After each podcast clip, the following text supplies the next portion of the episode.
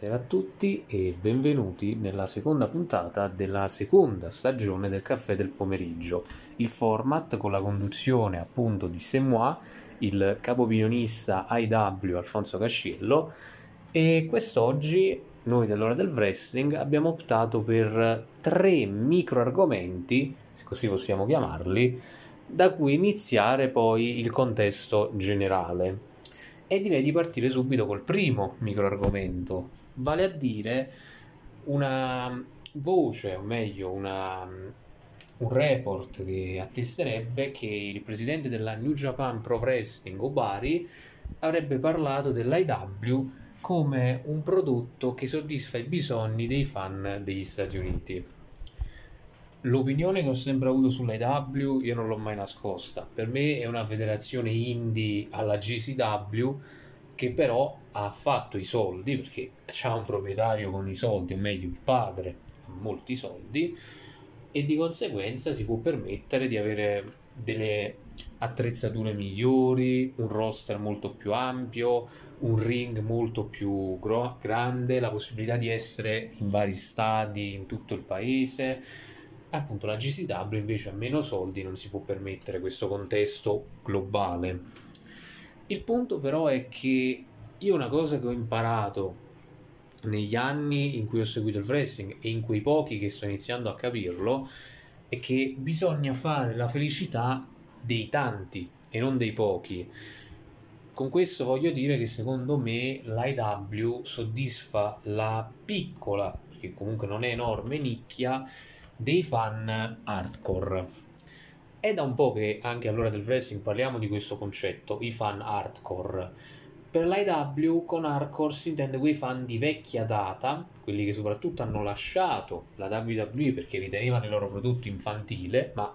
sorpresa delle sorprese è PG, quindi non può essere violento più di tanto, e quei fan che riescono a guardare più federazioni e infatti sono tra quelli che riescono a ricordarsi tra i 100 nomi che sono andati nella GCW fino a ricordarsi praticamente anche i nomi più sperduti della New Japan Pro Wrestling. Detto in parole povere, io li chiamerei un po' come chiamo Tony Khan da un po', cioè i paraculi, perché ovviamente non puoi ricordarti tutte queste persone, considerando che già nel tuo paese non guardi più di tanto. Quindi sarebbe un controsenso se sapessi meglio il roster della New Japan che quello dell'IW. Ma il punto è che, appunto, come stavo dicendo prima, fa la felicità della nicchia l'IW, cioè dei fan che amano la violenza. Infatti il prodotto IW è costellato da tre fattori fondamentali, i riferimenti sessuali, e nell'ultima puntata ne abbiamo avuto un altro esempio, grazie a Dan Lambert che il direttore Simone da Impact ricordano con grande affetto. Abbiamo avuto poi eh, il sangue, che è uno degli elementi fondamentali su cui si basa l'IW, e ovviamente la violenza gratuita, ovvero i pestaggi non richiesti, la distruzione di oggetti, tavoli e via discorrendo, le puntine che sembrano essere un elemento ricorrente all'interno della federazione e di conseguenza se togliamo questi tre cardini fondamentali diciamo che l'AEW come un castello di carte si distrugge dalle fondamenta. Spoiler diventeranno PG probabilmente l'anno prossimo. Però tornando al discorso che stavamo affrontando sì eh, è una nicchia e non fa il favore di tutti perché ci sono moltissimi fan eh, anche dell'IW peraltro che sui social comprendono il fatto che questo show alla fine non porterà l'IW a numeri stratosferici perché oltre a non esserci riuscita con Impact anzi hanno rovinato probabilmente alcune storyline che Impact aveva iniziato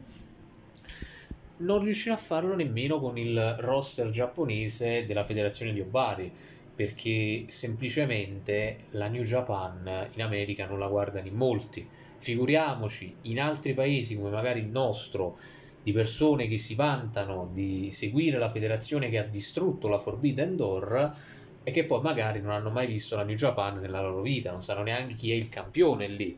Perciò si dice, voce di corridoio di oggi, che potrebbe in realtà essere più uno show incentrato sul mostrare i talenti dell'IW contro i talenti della New Japan. nonostante ciò comporterebbe mettere in mezzo Okada, Osprey, eh, Ibushi, Kenta e ovviamente dall'altra parte i Punk, Danielson, la Undisputed Elite che comprende quindi Adam Cole, i Bucks e i Red Dragon. Però magari qualche match tra un MJF o qualche altro talento della New Japan si potrebbe sicuramente trovare. Però per concludere appunto questo soliloquio sulle parole del presidente della New Japan,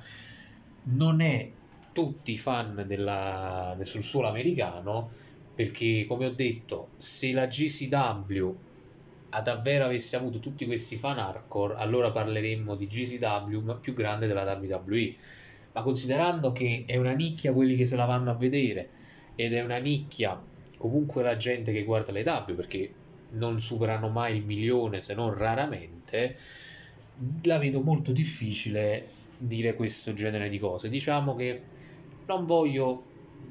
anzi, voglio dire questa cosa, me ne assumo le mie piene responsabilità. Ipotizzerei in un futuro prossimo per l'IW, scusate, per la New Japan, la possibilità di diventare un po' come lo zerbino messicano della federazione di Tony Khan, la AAA. La stessa cosa potrebbe succedere poi alla New Japan, perché la visibilità fa sempre comodo e non tutti sono in grado di non abbassarsi in senso metaforico ad alcune pretese. Visto che siamo in tema di IW, passiamo anche all'altro oggetto di interesse per questa puntata, ovvero il campione massimo della federazione di Tony Khan, Hangman Adam Page.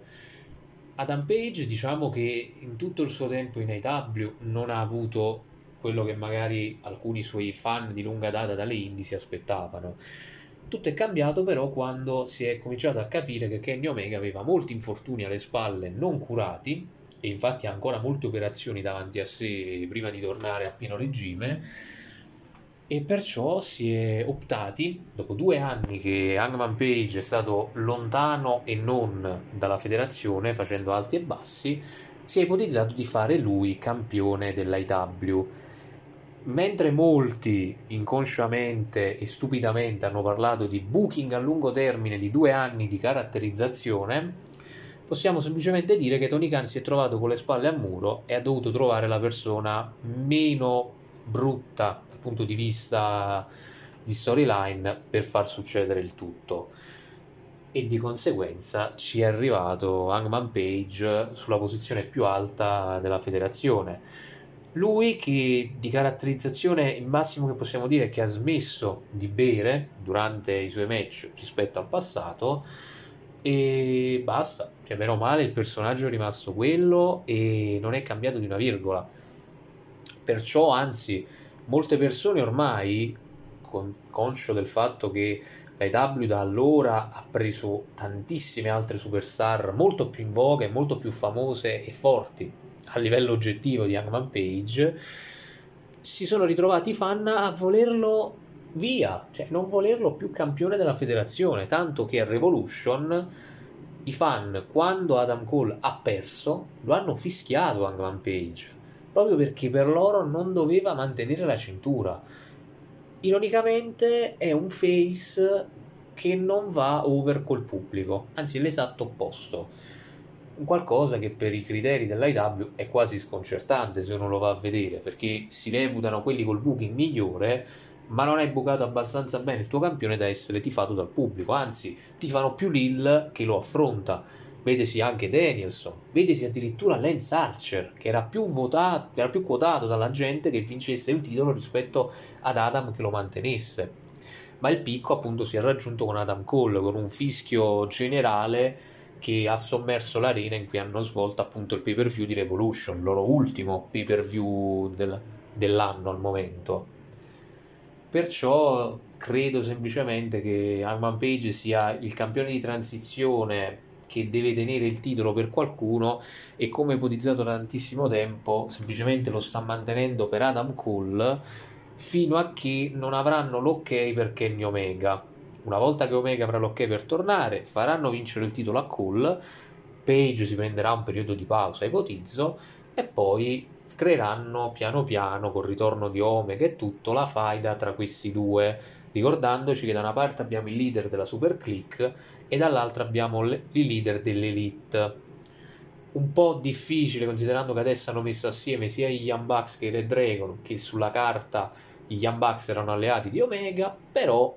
se riesce a trovare un modo per sgusciarsela via questo, questo problema potrebbe anche uscirne qualcosa di decente dai visto che Adam Cole contro Kenny Omega non ricordo l'ultima volta che c'è stato, quindi sarà stato moltissimi anni fa, specialmente sul territorio giapponese e non su quello americano, questo è sicuro. Arriviamo però anche a un punto della WWE, l'ultimo punto di quest'oggi, ed è sempre una gestione. Questa volta parliamo di Seth freaking Rollins. Seth Rollins è da moltissimo tempo che non sta facendo moltissimo in WWE diciamo che i rumor volevano che a Day One, cioè il pay per view che ha iniziato l'anno della WWE il primo gennaio, avrebbe dovuto vincere la cintura WWE contro Big E, ma il Covid di Roman Reigns ha bloccato questi piani e di conseguenza si è optato per Brock Lesnar, che poi ha portato la cintura e tutto e via discorrendo, la storia ce la ricordiamo di come si è arrivati a WrestleMania. Da allora Rollins ha iniziato poi quella che fu la faida, molto ben costruita secondo me, a discapito di molti, con i suoi match contro Edge, contro Owens e tutto il suo modo quasi jokeriano, molto sì, stile Joker, per far capire alla gente che lui avrà quello che vuole, nonostante magari i suoi modi un po' particolari ovvero quello di arrivare a un match per WrestleMania, che poi sappiamo è sfociato in quello con Cody Rhodes, di cui avrà un sequel a WrestleMania Backlash, ovvero Rollins contro Rhodes parte 2. Perciò io vorrei dire che Seth Rollins non ha avuto una scarsa mh, gestione nell'ultimo tempo, anzi possiamo dire che siamo quasi a metà anno e Seth Rollins fino ad ora ha avuto una ottima gestione perché come è giusto sottolineare ci sono tantissimi wrestler che non vincono tanti titoli, però sono unici nel loro modo di mandare over le persone, di pushare gli avversari, di elevarsi anche senza vincere dei titoli, magari con un personaggio, una rivalità. E tra questi possiamo citare appunto Rollins, un Rollins che alla fine ha fatto tutto in WWE è un Grand Slam Champion, ha vinto il Money in the Bank, ha vinto la Royal Rumble, ha partecipato al main event di WrestleMania, anche se non dall'inizio, visto che incassò la valigetta su Roman Reigns e Brock Lesnar. Perciò Rollins ha fatto tutto in WWE. Oggettivamente, eh, per quanto si sa, e sono il primo ad ammetterlo, che potrebbe ancora dare di più, è giusto che magari come un Randy Orton tolga a se stesso un po' di più di quello che potrebbe raggiungere e invece dà agli altri quella possibilità. Appunto il mandare over Cody Rhodes come farà un'altra volta a WrestleMania Backlash probabilmente. Così da elevare ancora di più lo status di quest'ultimo perché sappiamo che il piano congegnato a lungo termine della WWE è quello di fare Cody Rhodes campione undisputed della federazione e appunto metterlo davanti a Seth Rollins che è uno che manda over molto bene gli avversari è il modo sicuramente più intelligente. Al massimo si può dare una piccola postilla per quanto riguarda l'incontro che ebbe contro scusate Roman Reigns alla Royal Rumble dove lì beh, abbiamo visto perché